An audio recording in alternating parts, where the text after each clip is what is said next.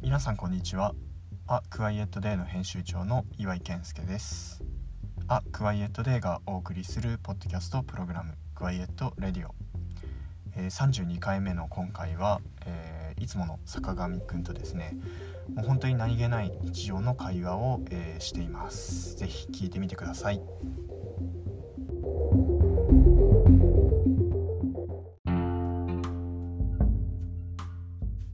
最近どうですか最近、まあ、仕事は忙しくバタバタしつつ、うんまあ、ようやくこう一人でこう動いたりとか、あそうまなあ、んだ、た楽しくえーやっぱ最近何作ってんのあ作り物は最近はねしてあんまないかな、うんまあ、知り合いの椅子直したりとかう本ん当簡単なやつ直したりとかぐらいかな作り物系はえーよりもまあ本当あの現場うんで、まあ、電気工事なんだけど、そうだね。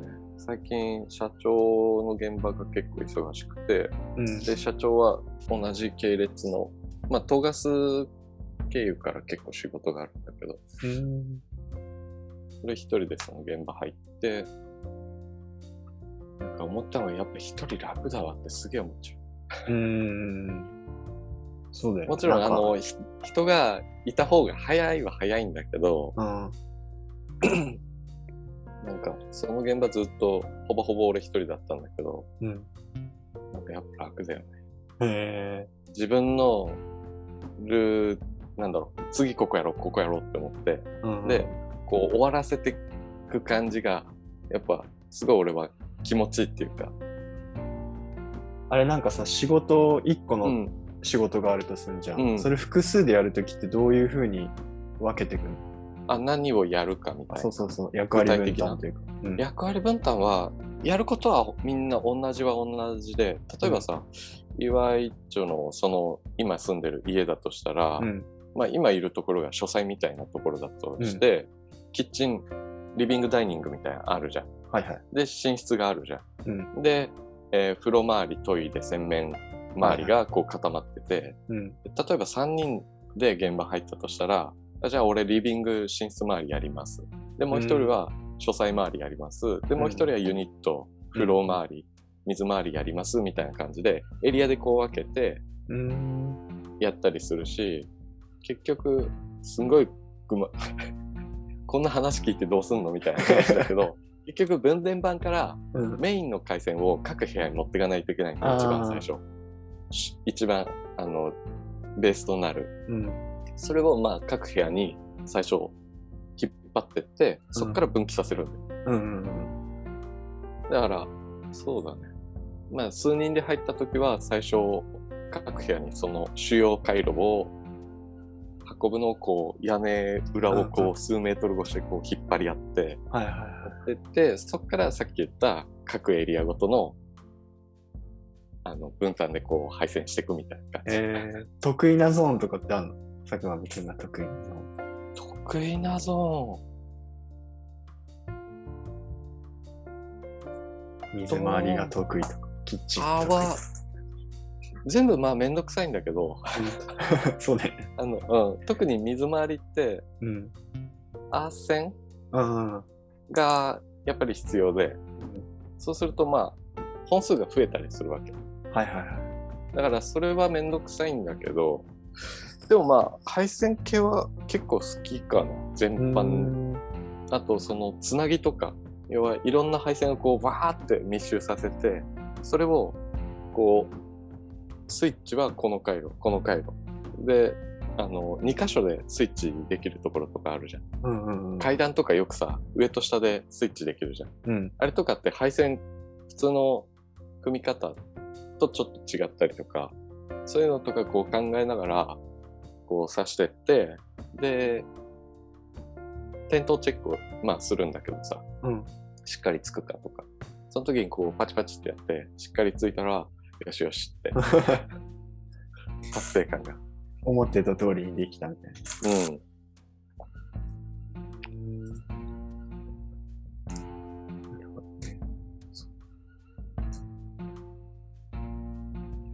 うん、楽しいっちゃ楽しいかな。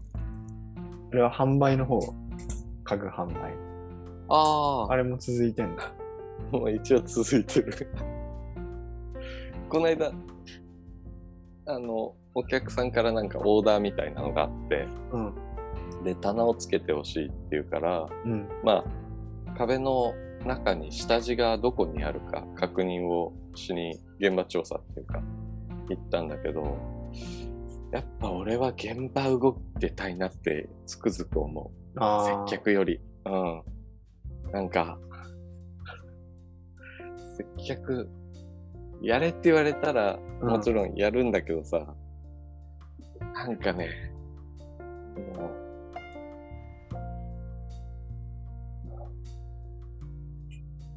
疲れちゃう。まあ、なんかちょっと嘘ついてる感じとそいうかそうそう。なんていそのうすすごい思うのが素でいられないのが辛い。うん。わかもるう。100%素でいていいなら全然楽なんだけど、もうこう来て、ね、このお店で一番人気のある商品何ですかとかって言われた時なん て、知らないよ。知らねえよ。 俺も知らねえしって。てうんか自分好きなの買えばいいじゃんって、うんもう思っちゃうから、何その質問とか。うんまあ、本当に完璧に自分が無知だとしたら、うんやっぱりリサーチも含め何が需要があるのか知りたいとか、そういうので質問してくるのかなっていうのも分からなくもないんだけどうん。なんか多分岩井っちもそうだと思うけど買う前にこういうものが欲しいなとかってある程度リサーチするよね。するする。で大体こういう形が自分は好みだなとかうん、で、そうやって的絞ってってお店が決まってって、うんじゃあ現物見に行こうかとかっていうのが、多分僕らとかうん。のタイプだと思うんだけど何その質問みたいな 一番売れているもの何ですか知るか帰れあんまり、なんだろう。考えつかないのかもしれないね。うん、でなんか前奥さん旦那さんと2人えまあ最近結婚したっていうご夫婦の奥さんがいらっしゃって、うん。で話してたら、まあ、うちの旦那はあまりこだわりとかがなくて、うん。その一般的に人気があったりとか売れてるものを揃えておけばまず間違いないだろうっていう考えなんですよねっていうのを聞いた時にうん。あそういう考えもあるんだなと思って、うん。うんうん。要は自分の画がないからこそだから順応しやすいっちゃ順応しやすいんだよ。うんうんうんあのいいターゲットにかもといえばかもだしうん。うん。あの純粋っちゃ純粋とも言えるのかうん。まあ長所も短所も一緒だと思うんだけどストライクゾーンは広そうだよね。そうあの俺らはどっちかというと狭いじゃん。そうめっちゃ狭いよ ねいやそそれめっちゃ売れてるだろうけどむしろ売れてるもの嫌いなタイプだから、うんうんうんうんうん。なんかみんな知ってるものとかそうね。なんか、それいらんしょって思っちゃうタイプだから。うん。そうだよね。あとはなんか、現場とうん。その接客みたいなところだと、うん。なんだろうな、関係がうんフ、ラットじゃないよね。そうだね、そう。現場だと結構現場さっ、てもうこれをやりたいっていうのがお互いあるじゃん。そうだね、そう。あと、あ、例えば、じゃあ、岩一丁の家を改装しますとかっていう時に俺が言ったら、こっちは対価をもらってる上で、しっかりと仕事をさせてもらいますっていう立ち位置で、そっちはお金を払うから、しっかりお願いしますねって、こうなんかう、んうん、対等な感じだよね。そう。岩井町がさっき言った、同じ方向に、家を完成させる ために、共にこう、頑張ろうみたいなね。そう、あっちもよろしくお願いしますっていう感じだし、うんうんうんこっちも、あこちらこそよろしくお願いしますっていう感じだから、なんか、やりやすいよねっていうのも思うし、そう、あとね、やっぱあれなんだよ。あの、ゾーンに入るっていうわけじゃないけど、うんさっきも一人でやるのが楽って言ったのが、一人で集中できる時間がすごい良くて、あーこう没頭できるっていうか、うんうん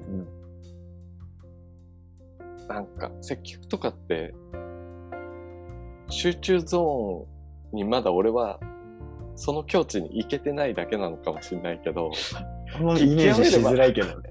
そう極める自分を閉じるってことでしょ。接客してあると閉じる閉じるっていうわけじゃなくて違う例えば接客でゾーンに入れる人の例えで俺がイメージして言えるのは、うん接客してる時に自分のリズムで話して自分のリズムで波長でお客さんも相槌を打って納得してくれて、めっちゃニコニコして帰ってくっていうのは多分接客とかのゾーンなのかもしれないけどあービッグカメラとかにいるかもね。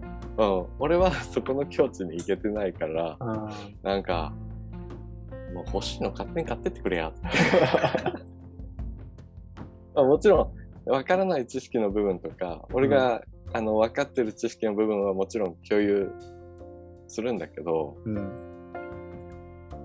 れかな、自分がまだ、その接客のところで完璧な知識を持ててないからこそ、そう思っちゃってる部分もあるかもしれないけど、うん自信を持ってそのものとかそこの製品とかを理解してたら多分自信がつって何でも来いみたいなモードにはなれると思うんだけど今現状ねそんな100%分かってるわけじゃないからっうんうんうんうんていうのもまあ大きいかな。うんうんうん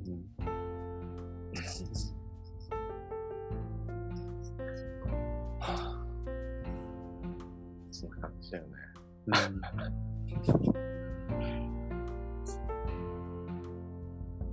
岩井さんどうですか畑仕事酒は楽しいよ。うん良さそうだね。やっぱそれこそ、うんあの、没頭できるしね。うん。没頭できるし、うん。なんだろうな。こっちが何かしても、それにちゃんと答えてくれるもんでもないから、まうん。あ、観日々観察っていう感じにはなるんだけど、うん。ちょうど8月のその中旬ぐらいの台風の後に、うん。あの、なんか台風来たら一気に空気が変わって、ああ、そうだね。うん。うん。なんかね、季節がやっぱりこっちの方が早いよ。わかる。あ季ー節のわかる変わり目が、ああ、なんか東京にいてもさ、春、夏、秋、冬はわかるんだけど、うん。その中のもっと細かいのがあるんだなっていうのをすごい感じて、あ、上田でうん。えで、それはやっぱり自然が多いっていうのもそうなんだけど、まあ自然が多いからなんだけど、日の光の光がさ、ー、角度。そう、うん。あのーまあ、日自体の角度もそうなんだけうど、ん。植物とかが、あの、自然がいっぱいあるから、結構乱反射して、うん。その差し込む光の角度によって乱反射の感じも変わるから、全体的な空気感がガラッと変わるんだよね。えー、今まで葉同じ葉っぱなんだけど、その葉っぱにこう光が差すのか、うん。直角に差すのか、水平にこう差すのかで、うん。その跳ね返りからこうん。う出てくるあ光の反射感すじるとか光、そうそう、えが変わるから、なんか、あ、変うんわったみたいなのがー、えー、わかるんだよね。で、なんかそれをやっていて、台風の後すごい変わったなって思って、うん。よっしゃ、秋野菜植えようと思って、うん。えっと、石川の金沢の加賀野菜の、宇津木源助大根うん。っていう、ちょっとぶっとい大根があって、うん。それを植えようっていうのと、あと金沢青株っていう、結構金沢尽くしなんだけど、そうだね。株を植えたのと、あとは人参ちくま五寸っていう人参なんだけど、うん。それ長野県か長野県うん。の五寸人参を植えて、 15センチぐらい ってこそうだね、五寸。と。で、そしたらね、植えるのがちょっと早すぎて、全部食われた虫に。うん。マジ大で。根は。うん。えキスジハムシっていうハムシがいー、て、葉っぱの虫がいて、ああ、すごいちっちゃいんだけど、うん。そいつらがすげえわーって繁殖して、うもう葉っぱ穴だらけにされちゃったんだけど、それでなんか全部全滅されちゃったところもあるし、ん中でも生き残ってるのは結構今大きくなってうて、ん。でなんかいろいろ調べると9月頭ぐらいがやっぱり適適切な巻く時期でえで2週間ぐらいただ早いだけなのに違うんだと思ってー、うん。であの追い巻きって言って、うんあの後からまたもう一回巻いたりしたら、うんそれはちゃんと育ってうん。あれ面白いと思うわね、虫の出てくるタイミングもあるのかもね。そうそうそそのう気温で。結構、まあ、こっちで思うのが蚊とかって真夏のカンカン照りの時って全然出てこないんだけど、うんうんうんずっと葉っぱの裏とかに隠れててああ日が落ちてくると出てくるんだよはいはいはいだからやっぱそうそれこそ動物とか昆虫たちはその気温差はすごい敏感なんだろうね、ねだから多分その大根植えた時はもうそいつらの絶世紀でわあ食料来たみたいなみたいな発芽はねちゃんとしたの全部バーってうあ発芽したじゃんって思ってたらんうんうんもういつの間にか食われてあれみたいなもう狙われてたんだ 来た来た来た来た来たって、待ち伏せされてたうんなんかそういうのもありつつうん。ルバーブがやばいね、どんどん取れる放送してる暴走してる強いね。アルバムジャム、おありがとうございました。あそうあの、酸味、結構あんま砂糖入れてない感じ。あんま砂糖入れてないね、そうだよね。結構ルバーブ本来の酸味重視なうん感じで。さっぱり系うん。そうあれなんかね取るタイミングとかにもよると思う多分坂上くんにあげたやつは、うん結構真夏だったかな7月ぐらいだったから、うん。暑い時期だったからなんか多分ね味が結構はっきりしてたんだと思うんだようん。最近のはまたまろやかっていうか変変わってきた。たね、なんか、あれかもね。冬に向けて糖分を蓄えてるのか、うんどうなのか。ね、あとかぼちゃ植えたりしてうん。かぼちゃも実がなってきてたりとか、うん。昨日はニラを植えてなんか、ねすげえ今客観的に思ったのが、うんなんか、ズームで地方にいる友達とうん畑の仕事の話してるだけだな って。まあまあまあまいや、まあでもいいよね、あ、うん、畑。えでも本当不思議なのが、うん何も肥料を与えてないのにこんだけ育つんだなっていうのをねすごい感じる、すごいよね。結局、人間なんて、補佐、ちょこっとしたそうそうね整えてあげるぐらいの感じで、導くことは、そうそうできないよね。できないできない難しいねうん。だからまあ平和な日々ですようん。いいね。まあこれから寒くなるからね厳しくはなると思うけど、まだ寒くない朝晩はちょっと冷えるかな朝晩十何度ぐらい。 1415ぐらい、ああ、結構、やっぱそううんだ。で、昼間でも20度。昼間はね今、うん今日とか晴れてると27度ぐらい、そっか、まあ昼間は暑いよね。うん、寒暖差が激しいかもうん。基本的に 10, 10度ちょいぐらいは、い10度はあるねつもあるよね。うんだからランニングも結構今してて、ああ、気持ちいいよね。そうなんかすげえ走れるうん。さ、コーチトレーニング。コーチトレーニングだからなんか部活やってた頃より走ってんじゃないかっていうぐらい 走ってる。いいね。 なんかか書き仕事が結構多くて多くいただいてることが多くて、やっぱさずっと座ってるからうん。ほんと体調悪くなっちゃうなって思ってそうだよね。うんあれ、座ってるだけでがんだっけ発症 率、数パーセント。上がるっていうよねうん。だからちょっと意識もうたし立ってやてれば。ね立って、こうやっでて。それができれば一番理想なんだけどなうん。かなかそうもいかないうん。そうそれで走ってうん。いいね人もいないからさうん。超走りやすえ、走ってる時って、い、うん、なんかイヤホンして曲聴いてるうんあ、もう、自自然然のミュージック。の自然のミュージックなんだけど最近髪が伸びすぎて、うん。なんか、なんか刈り上げてんのね。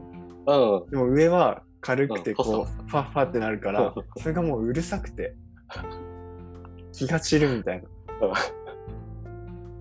もう坊主にしようよ。なるべく耳にかけて走ってんだけど。いうんや、でもね、なんか、いいよね。なんかそういう、何まあ、み耳がファサファサしちゃうのは嫌だけど、うん。うん。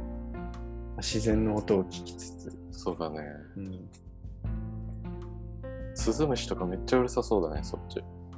スズムシは鳴いてるね。うん。でもなんか、もう慣れちゃったかもしれない。あんま気にならない。そうだよ。うん。6月のカエルは結構きつかったけどね。あれすごいよね。すごかった。すごいあれは。俺も、もう今全然体験、体感してないけど、うん。やっぱ実家にいた頃は目の前田んぼだったからさ、まあ夏っちゃ窓は暑いから開けると、すごいね。騒音っていう ぐらい。でも慣れるともう、それも別にね、気持ちいいんだけど。うん。なんか誰かが泣き始めて、それにびっくりしてまた泣き始めてのなんか連鎖なのかなってちょっと思う。あれ、あれじゃない繁殖じゃない繁殖なのかうん。は、いいメスをゲット。あ、そういうことか。売るためとかおびおびき寄せてるとかうん。なんか夜になるとすごいみんな大合唱して。あれびっくりして泣いてるわけじゃないと思う。あ、そうな のなんかみ赤んちゃなんびみっくたりいして、な感うわうじわみたいな。で。誰か泣き始めて、つられて泣いちゃうみたいな。も 思っうて多分夜はあのクラブみたいなもんでしょなるほどね。田んぼは。た。もう稲刈りをみんなしようとしてるよ。こっちは。ああ、そっか。大体あれだよね。えー、っと、 15夜過ぎてからかな。うん。いつだっけあれ ?10 月くらいの連休とかってあったっけ、 10月はないんじゃないないっけうん。あの昔あったけど、今なくなっちゃったとか。ないか。あ、ごめん。勘違い。まあでもそのあた結り、局。うん。兼業農家の人とか、やっぱ仕事休んで稲刈りとかよくやってる人多かった。うん。うん。田植えとかのね。うん。あとはね、ぶどうがめっちゃ安いよ。ああ。いいなあ。一房いくらぐらい一一房ね、昨日、 400円ぐらい。昨日見つけたのは100円だった。それ、あの、紫のよくあるやつ。ちょっえっととね酸っぱい感じの。ナイナイアガラっていう品種のやつ。ああ。はあの、ちょっとマスカットといはいはい。配合してるやつだ。うん。後輩か。ナイアガラとか、あと昨日買ったのが、うん。コルビーってやつかな。うーん。まあ、それもなんか、後輩種のやつなんだけど、うん。それも安かっナイた。アガラとかなんて至るところにある感じだもん。うん。でも100円ってなんか、東京って、でも、東京ってあんまナイアガラよりも、うんや、っぱ、主要な甘いやつ。なんだっけ巨峰巨峰とか、長野パープルとか、とか、シャインマスカット。シャインマスカットとか、やっぱ、だいたい1000円いくかいかないかうんうとんか、そんぐらいだよね。うん。うんの、やつが多い気がする。確かナにイアガ品ラちょっと品種が多いわ。ナイアガラちょっと酸味ある感じじゃないあるね。うん。甘さ100%じゃない。じゃい。ない。うん。うだん。から結加構これ工品に使うのかなうんあの。多分、ワインとかじゃないかな。ああ、確かに。まあもちろん食べる用でも食べてたこともあるけど、なんかこれわざわざ買って食うかっていうと、あんまそういうそ感じはなかった、俺は。う。うんうんうん。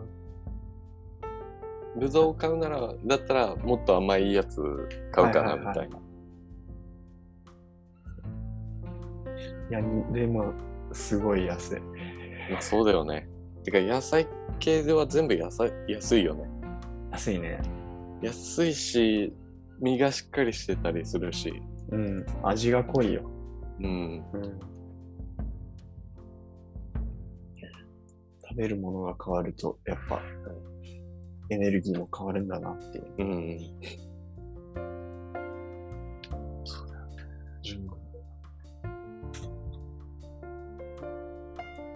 最近、あれなんですよ。インスタによく DM が届きまして。へえ。うん。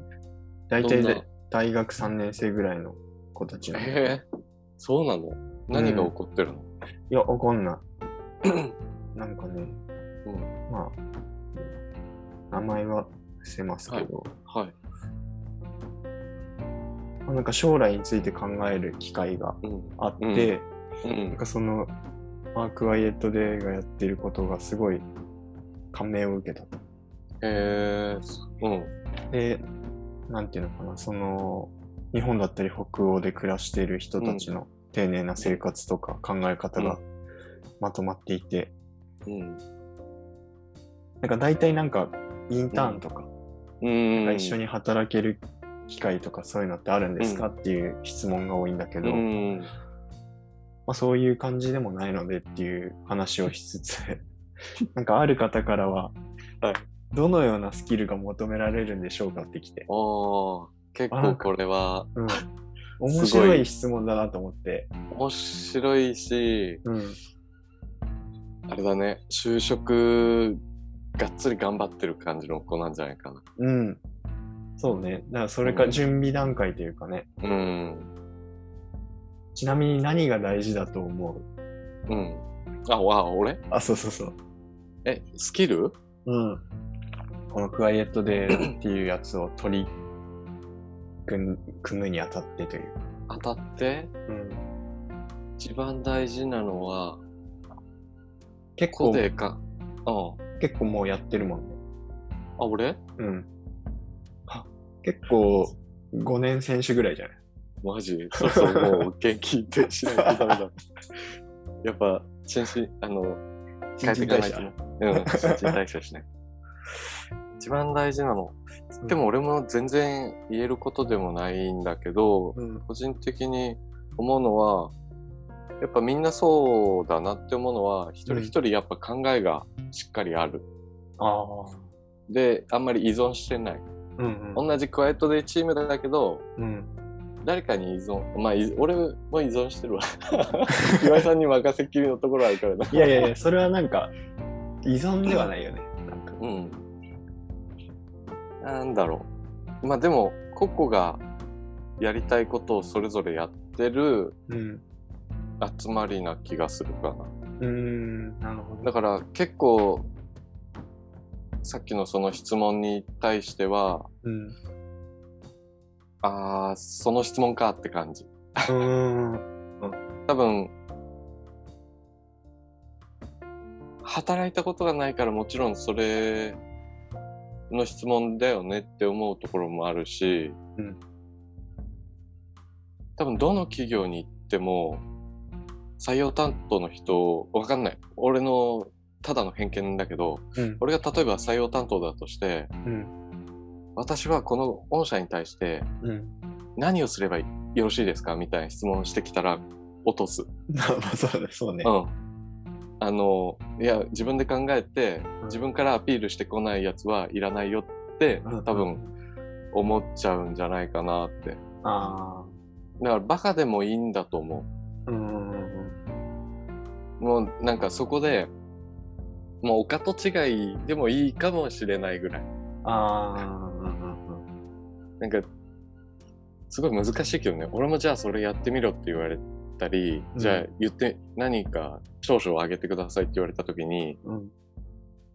じゃあこれですってはっきりは言えないけど、なんか、やっぱ好きなものがこれですってはっきり言えると強いよねって思うかああ。なるほな。ど。何でもいいんだと思う。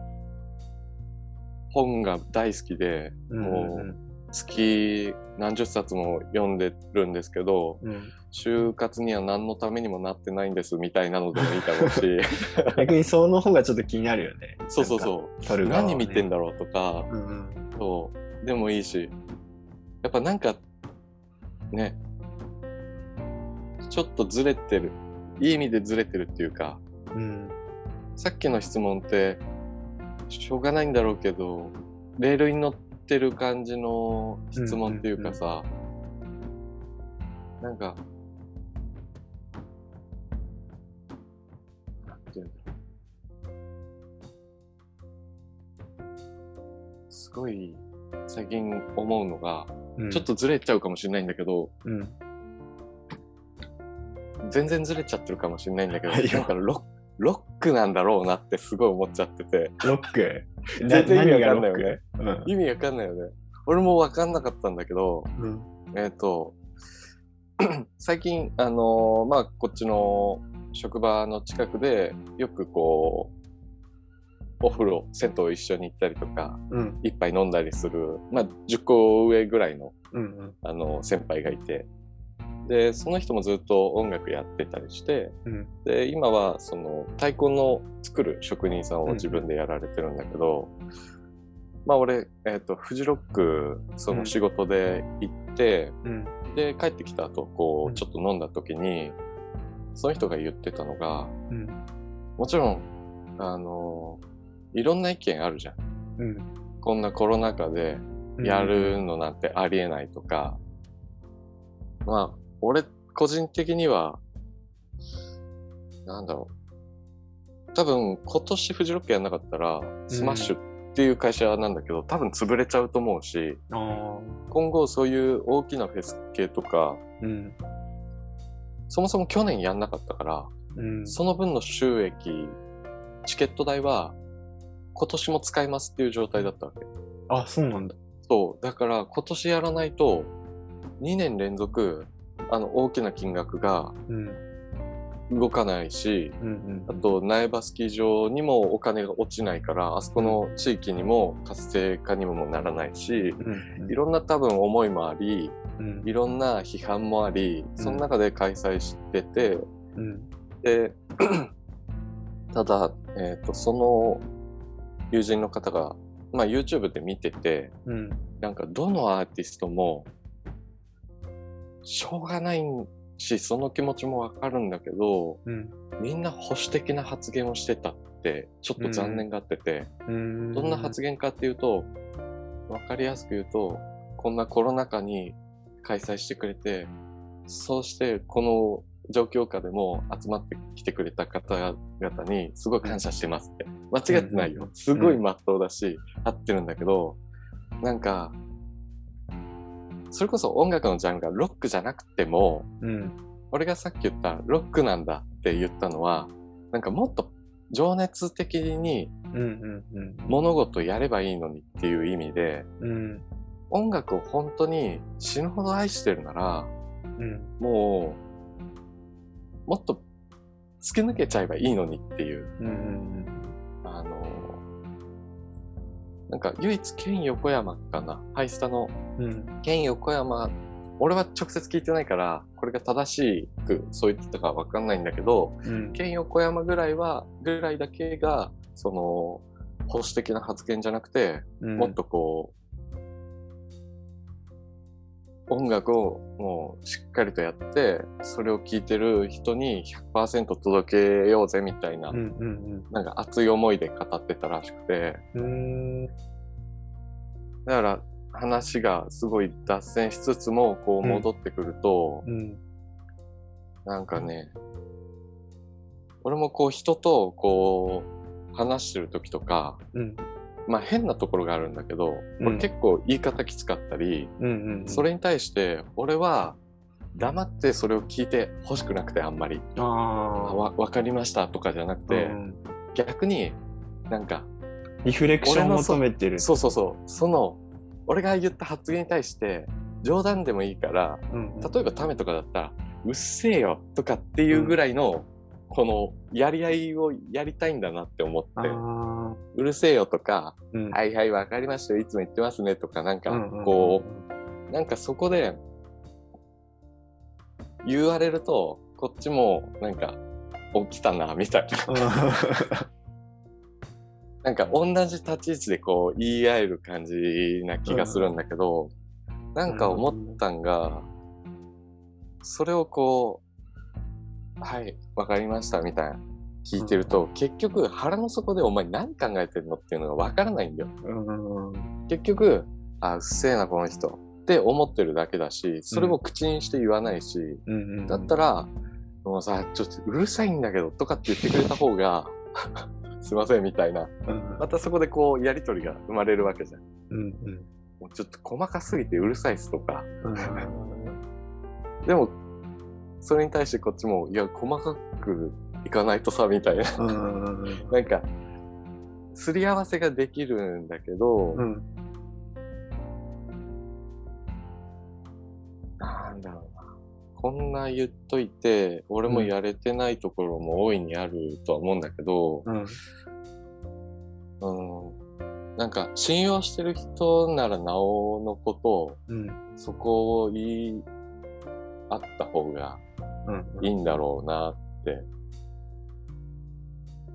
そうそれこそ小学校からずっとの親友とかはもう俺は結構ポロッコそに言うの、うんそしたらそれをやっぱうまいなって思うなんかね茶化してこう返してくるんだようんうまくうんもうそんなすにちゃってみたい なとかだからあ転がし方は上手だなってすごい思うところがあったり、うん今全部言ったのただ俺がそうしてもらいたいっていうエゴなんだけど でもなんかそうああなるほどなこうもっとバチバチしてもいいんだろうなとも思いつつうんただバチバチするしたくもないなこいつって思ったら自分もしないところがあるから。うん一概に何とも言えないっていううん部分はあるんですけどね。なんすか今ん日ごい脱線して。はい、あのすいません。話したいことではい、聞くこととか質はい、問とかそううん。う。いうんことを言ってたと思うんだけどまさにそういう話うん。をなんかこう感じたあ感じ感じたんですよ。そのすいません。俺があのその大学生から聞かれた時にうん。なんかそんなこと考えたことなかったからスキルとか俺俺。のやってることにどういうスキルが必要なのかってうん。細かく言えばさ文章を書けるとか、うん。編集できますとか、写真撮れますとか、そういうのはあるけど、うん。別にそれは俺じゃなくてもできるじゃん。うん。できるし、もっと上手い人いっぱいいるし。うん。うん。ただ、なんか自分じゃなきゃダメなスキルって何なのかなって考えた時に、うん。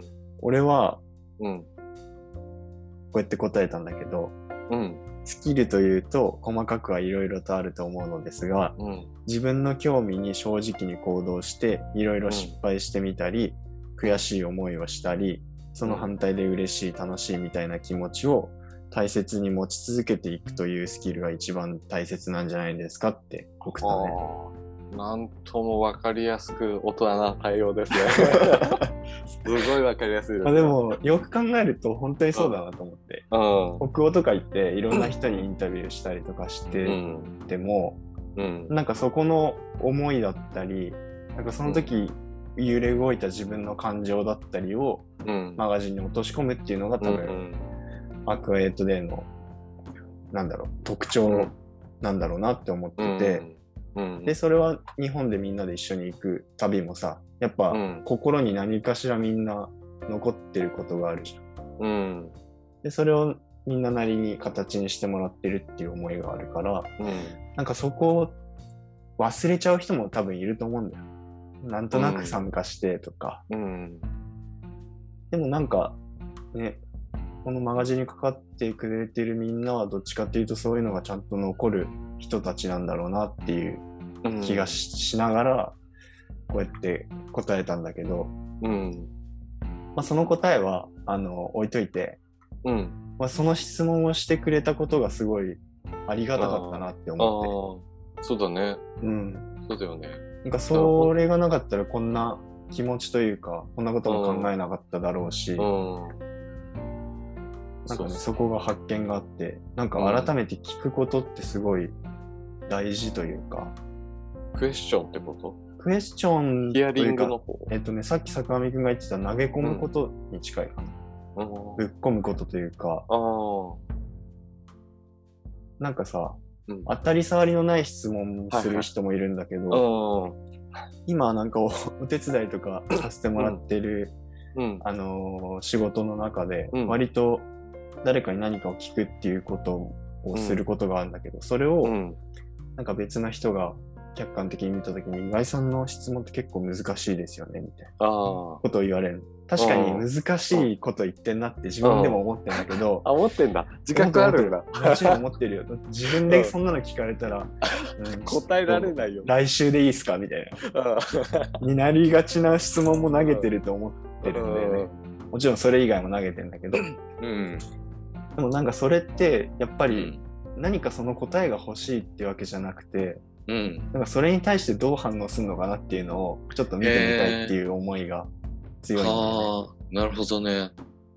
で、そのなんか爆弾みたいなのにどういう反応するかによって、その人の一番素が現れてんじゃないのかなって俺は思ってて。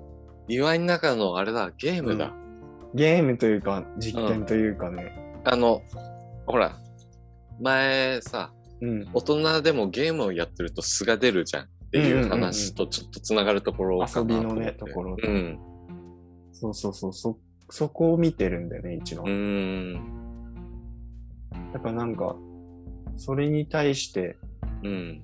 すげえ素晴らしい答えを求めてもなくて、うん。その反応でポロッと出ちゃったところからまた紐解いていくみたいな、うん。結構面白かったり、うん。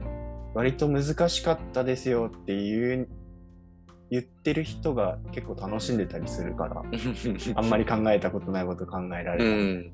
結構あれだよね。インタビューしに行くときに、うん。インタビューされてる方たちはきっとみんな思ってると思う。うんうん。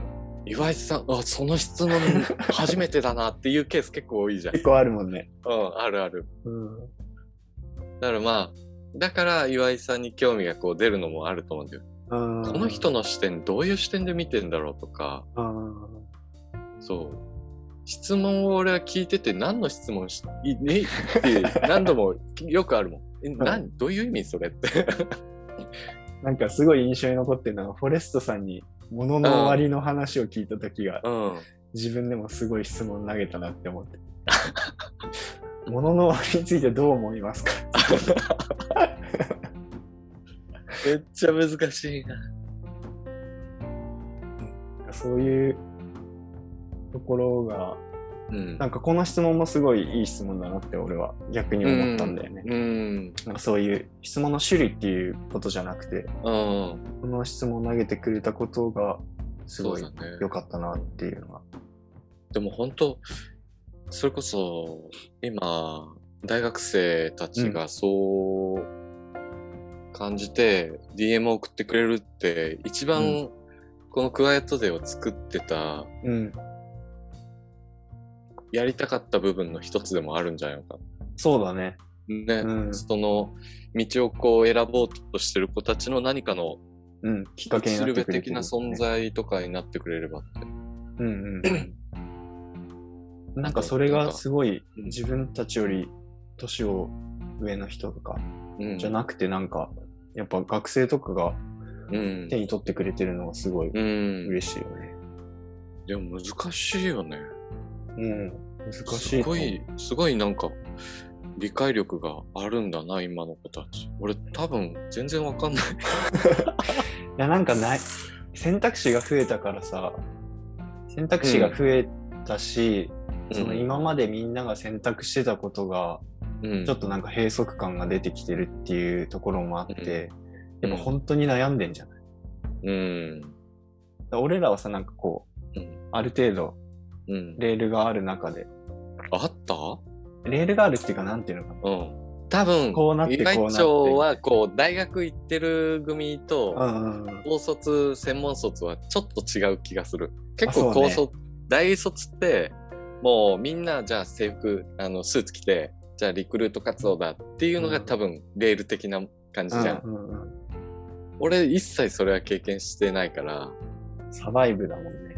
うんなんか何したいが常にあって、うんうんまあ、じゃあ家具行こうってなってうん。うんまあこう何軒か回ってとかだったから、まあでもそう、そうだね。その、え今の大学生ってもっとなんか、広いのか。岩井さんが広大いと思う学時代より。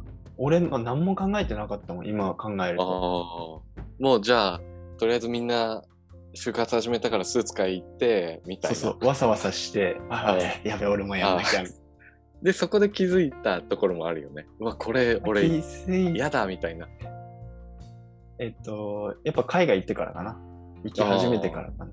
なんうかん。ちょっと違うんじゃないかって思うっんて。きたのが。それは大学3年。 4年かな。四年か4年でうんもう就職活動が終わった後に初めて行っちゃったから、うん。もうちょっと早く気づけ早ばく。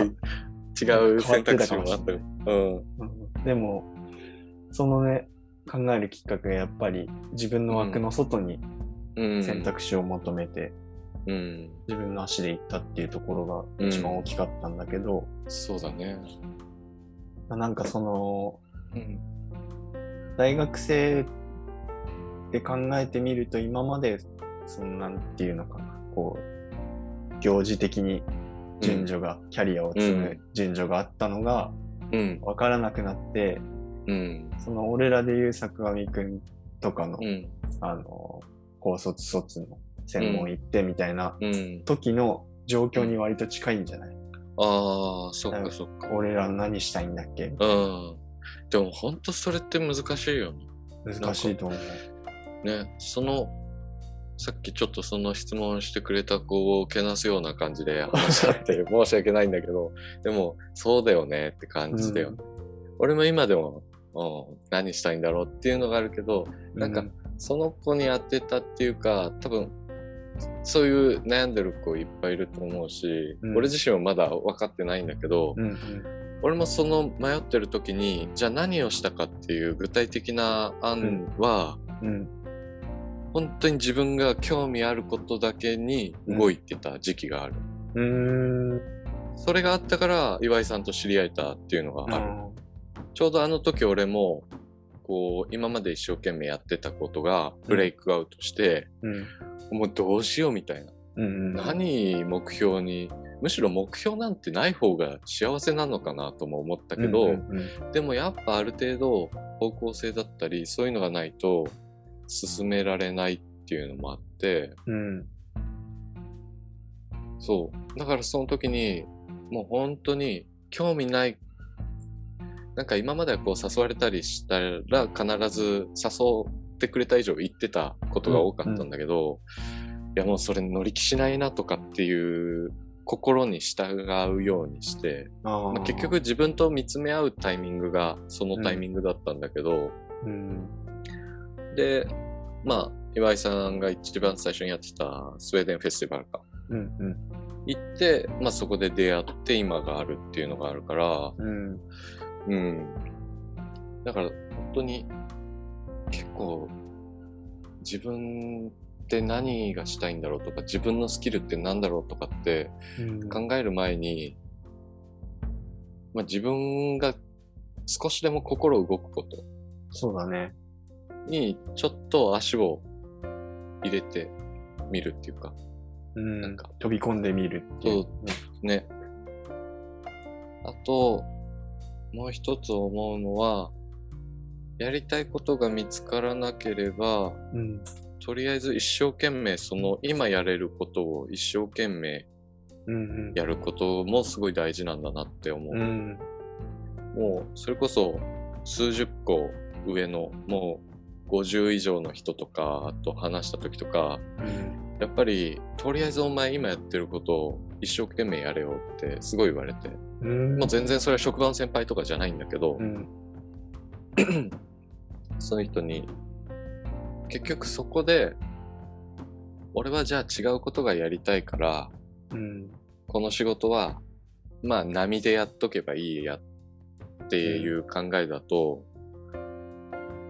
その職場を辞めた後、多分一切その職場の人とのつながりも何もなくなると思うんだようんうんうん結局あいつただの普通にやって要は印象に残らないそう何にも記憶に残んない人になっちゃうから、だったらもう全然やりたいことも何もないけどとりあえず今、まあ、この仕事をやらせてもらってる以上、うんまあ、やれるだけやってみようって言ってやった先にはきっと周りが一目置いてくれるしうんうん絶対そこを辞めたとしても多分数人まあ全員とは絶対ありえないけど、ほんと数人とはそれ以降もやっぱりつながりは生まれると思うんだよね、認めてくれてるはずだから、うん見てくれてる人は見てくれてると思うからうんだからもうその2つかななんかうん学生さん、まあね俺も ね全然言えないんで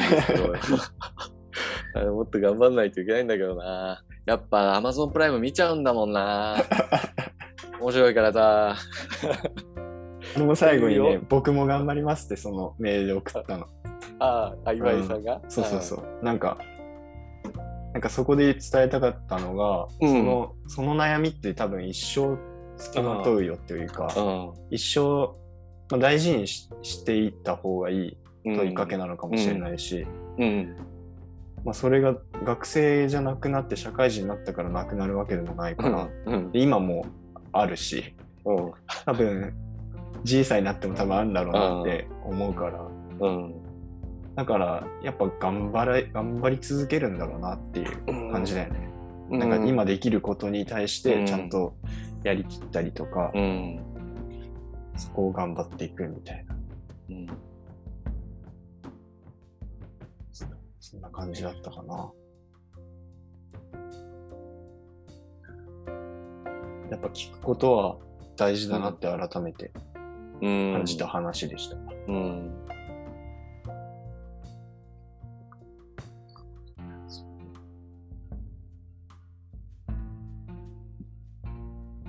あとね最近聞く仕事がすごい多くて、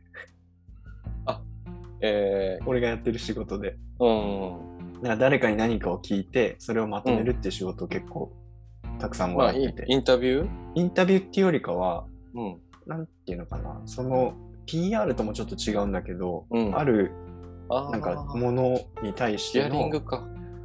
ヒアリングというかこのプレゼンテーションを受けてうんで俺が思いついた質問をバーってしてって、うんこれってこういうことですかみたいなうん。。で最終的にコラムにまとめていくみたいうなん仕事をよくやらせてもらってるんだけうど、ん。でもそれもやってると、やっぱり、なんかその、ものを主主催してる人、例えば作った人だったり、うんそれをうん。メインで販売してる人とかは、やっぱ売りたいっていう気持ちが先行しちゃうんだよね。うん。でそうするとなんかもっと本当に大事なことというか、まあ、作り手の人たちの思いとか、うんどうしてこういうものが生まれたのかみたいなところって、うん。なかな。か言語化しづらいというか、うん。物を作るってさなんか最近すごい感じるんだけどその作り手の人たちが見えてる世界を形にしてるだけなんじゃないのかなって思ってて作り手の人たちがみ見てる世界見え見え世の中をどういうふうに見見てるのかっていうのを、うん一つのアウトプットとしてものが作られてるんじゃないのかなって捉えてるのね。うん。でその時にその見えてる世界が例えばそのコラムを読んだ時に同じ感覚になったらすごいミスマッチも少ないしうん。多分共感もするんだろうなって思いながら作ったり、あのうん文章作ったりしてるんだけうど、ん。そうだからなんかその視点の持ってき方によってだいぶ伝え方が変わっちゃうんだろうなって思いつうんつ、さっきの作り手がうん見えて販る売世と界いう、見え、うんと、販売という手段しか今取れてないってこえっと、まあ、作り手じゃないね。うん売ってる人たち。と。ああ、そうだよね。作り手の世界と売り、販売は見てる視点が多分違う。うん。うん。ああ、んなだからどっちかっていうと、販売店が、の、から深掘りして作り手の思いを岩井さんはコラムそうにそまうそうとめるっていう仕事をやってるわけです。そうそうそうそうんう。 すごい面白いよ。うん。なんかその、あ売ってる人たちがハッとしてくれる感じとかすごい、あの、でも逆逆に、まあ、あれだよね。うちらはこうやってクワイエットデーとかやっててさ、うん。あと、まあ、ずっと前も話したけど、ゴールデンサークルっていううんうんその考え方とかもそうだけど、結局何のためにとかなぜとかっていうのが軸でさクワイエットデーとかも動いてるけど、そこが需要があるっていうことだよねそうだから岩井さんの仕事があるわけでそうなんです。だから、ここ、ここ2年ぐらいでだいぶ変わってきた気がする、世の中が。だからよっぽど売り手の人たちはうん。もう全然まだ資本社会のうん。いかに去年度より売り上げを上げるかそみうたいそうなそうそう。そもこうそれにねがんじがらめだもんね。すごい違和感がある。違和感があるんだけど、合わせてる感じは俺はすごいす,、るんだけどね。む難しいよね。大人になって。うん難しいところだよね。そこ違和感を感じるけど、でもそこからお仕事をいただけてるっていうところもあるし、だからその違和感は自分がやってることであ発散というか、あんの、探求していけばいいことだなと思ってるんだけうど、ん、仕事とは別というか、うん。もう研究所だよね、クワイエットデーは 多分。あの、ちょっと先の未来を研究していくぐらいな、うん、こうなんじゃないのかっていうのを、うん、まあ、ちょっと作り手側から話聞いたりとか。うん。なんか最近もう、買うも最近何買まあっ長くたつの、最近結構買ってるかな。あ、そうなんだ。 あの、前も話したかな、あの、ちょっとまた新たに、新たにっていうか、改めて登山をしっかりやろうと思って。聞いてないけど、そうなんあ、だ。聞いて ないですよ。すいま せん。いや、もう、26、6ぐらいまではちょこちょこやってたんだけど、うん膝を靭帯炎っていう炎症を起こしちゃって、両膝を。だからそっからもう よ全く然あの、マーケットの片付けの時痛めてたもんね。痛かった。あ本当に辛くて、激しい動きすると。でも、まあ、最近落ち着いてるのもあるし、うん。あとまあ筋、現場で筋肉もついてきたのか、なんかそこまでひどい感じはないから、うん。ちょっとギアをしっかりとしお気に入りを揃えようと思って、え今まではこう、まあ、ザックぐらいはお気に入りのを買ってたんだけど、それもまあ使い勝手あんま良くないなとも思ってて、ー、うん。で、いつだ ?6 月くらいかなうん。たまたまインスタ見てたら、ストーリーにこう上がってきた、まあ、バックパックがあって、うん。でまあ、デザイン的にはすごい、もう、あ、いいなと思って。でもまあ、よくあるメーカーのかなと思ったら、うん。もう、一人で作られてる方で、うん。あの、カバン職人さん。うん。メインはカバン職人なんだけど、ずっと登山をやってる方で、やっぱ、自分がこうなってたらいいのにとか、そういう要素が全部詰まってるザックなわけ。えで、デザインもすごいいいし、あもうこれ買おうと思って。うん。で、その時は、えっ、と、販売スタート1ヶ月間ぐらいだけは、うん。カラーオーダーが3パターンぐらいから選べた。うん。要は、その時、本当はカラーオーダーってすごい手間のかかるし、うん。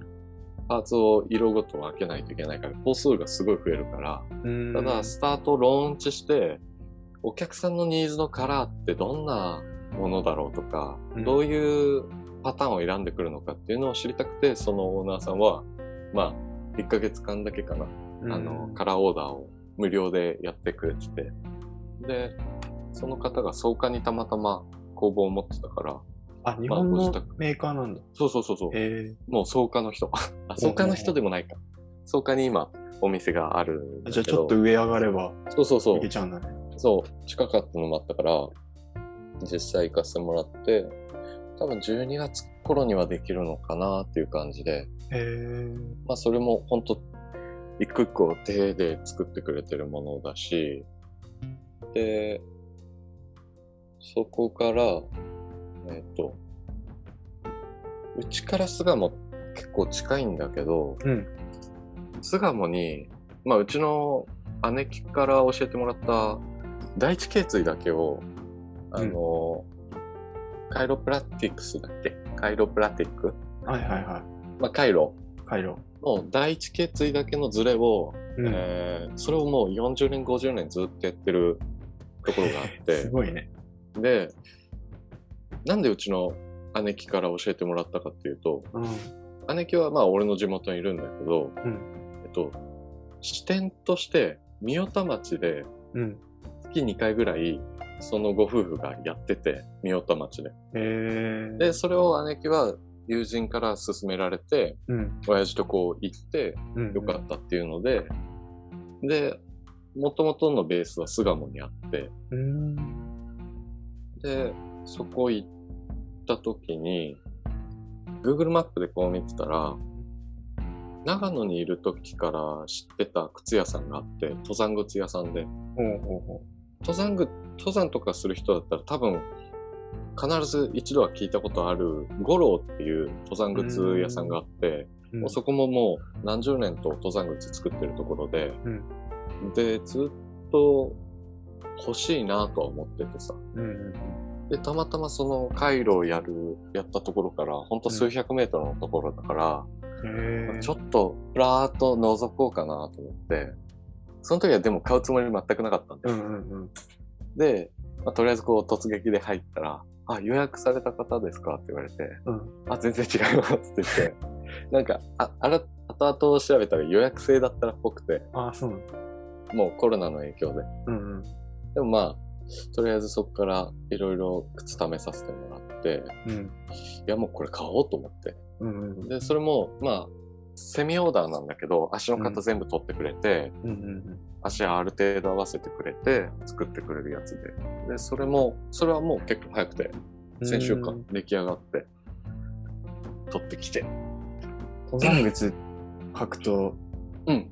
履いて山登った後に、普通の靴履くとなんか、ぺっちゃんこに感じる。そうだよね。めっちゃがっつりだから。おおいい感じだね。そなんか街歩きもできそうじう。うん、めっちゃ重いけどね。ゃん。あでーも、へえ。すごい、しっかりとしたうんうんういい靴を。ん。いい感じじゃん。うん。どこの山登るとりあえず地元の山、ちょっとプラッと行きたいなと思ってて。えっと、町屋のあ、間違 えた。ねえよ、山が。なんとか公園の丘じゃないとりあえず靴履いてそれで散歩かな。そうそう。 鳴らさないとね、まず。うん。まあ、とりあえずつば九郎岳には一発行きたいなとは思ってるけど。松本うーんと、あれは大町か大町。な。うん。いいね。そう。行きたいな最近、うん。何買った靴下。おおあああれでしょアップしてた。そう、ヤハエさんの。あれなんかすごい良さそうだよね。あ、でも結構、ゆるゆる系うん。ちゃんとしっかりはしてる。なんかね、うん。今日。そう。あのー見て、うんいや、良さそうだなと思ってて。うん。奈良、 奈良って靴下がすごい作られてるんだよね、う昔うかん。ら。うん。うん。で、まあ、オーナーさんなのかなうん。が、あのーうクワイエットで読んでくれてて。へえ。で、あのーマガジン買ってくれたりとかしてうん。いるんだけど、うん。あのー上田にね、うんその人がいたことがあったんだって。そうなのうん。またなぜ多分、多分だけど、これ聞いてないから、もう。予測でしかないんだけど、あのー先週、あ、違う、信州大学うん。の、あの、繊維学部っていうのがああるんだよ。あ、そうだね。うん。そう。多分そこに通われてたんじゃないのかなっていうああ、なるほど。予想ではね。うん、予想では。 うんおそらくそうなんじゃないかな。うん感じなあ、それで知ったんだ。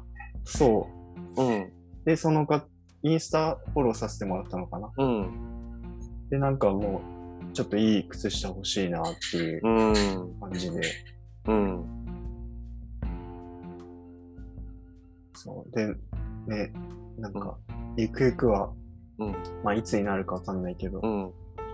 インタビューしてみたいなって思あうあ、人そもうだね一。人でうん。や、俺も結構靴下オタクっていうか、うんいろいろ買い漁ってるからさ、試してみるといいか。うん。なんか、今結と構りあえ厚手、厚ず、手だよ、これは。ああ、厚手で好き好き。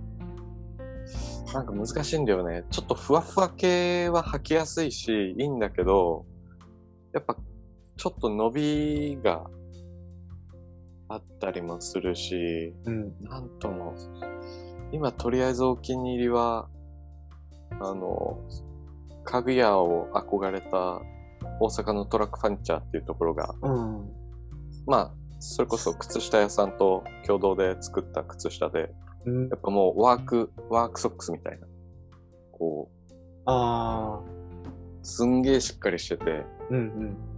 最近はちょっと、多分、柔軟剤入れれば、入れればまだいいのかもしれないけど、俺普通に洗ってるから、うん。入れる時が結構きつくて。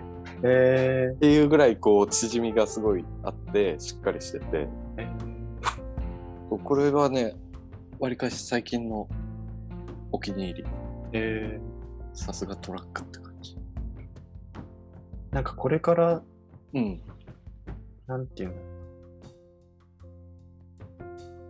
のに、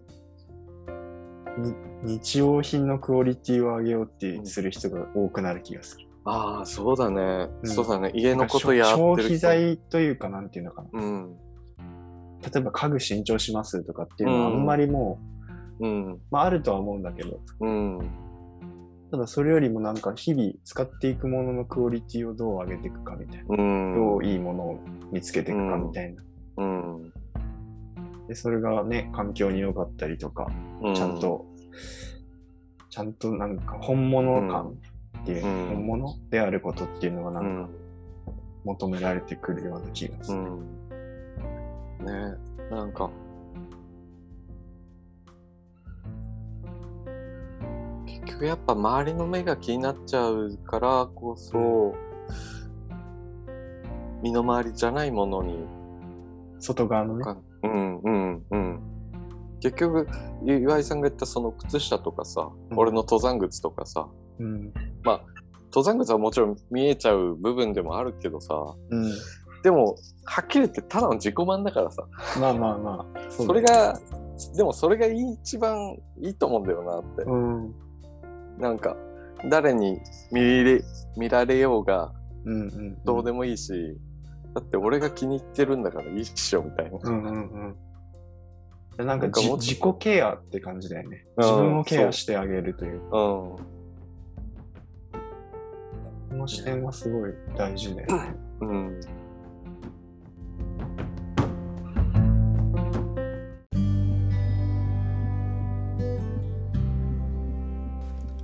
いかがでしたでしょうか、えー今回のエピソードは本当に2人でもう特に何かを話そうっていうところもあまりなく日常生活の話題から普段感じてる違和感だったり、えー感覚についてのお話を、えーさせていただきました、えー実際に何かこういうふうにね、あのー何か違和感を感じてたりとかしてもなかなかこう発信したりとか誰か相手に伝えるっていう機会ってありそうでないことですよね。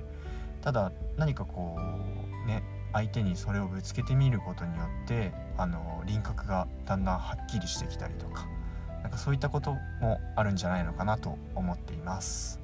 えー、ぜひ何かこういうポイントで、えー話聞いてみたいとか一緒に話してみたいという、えーテーマとかがありましたら、えーお気軽にお問い合わせください。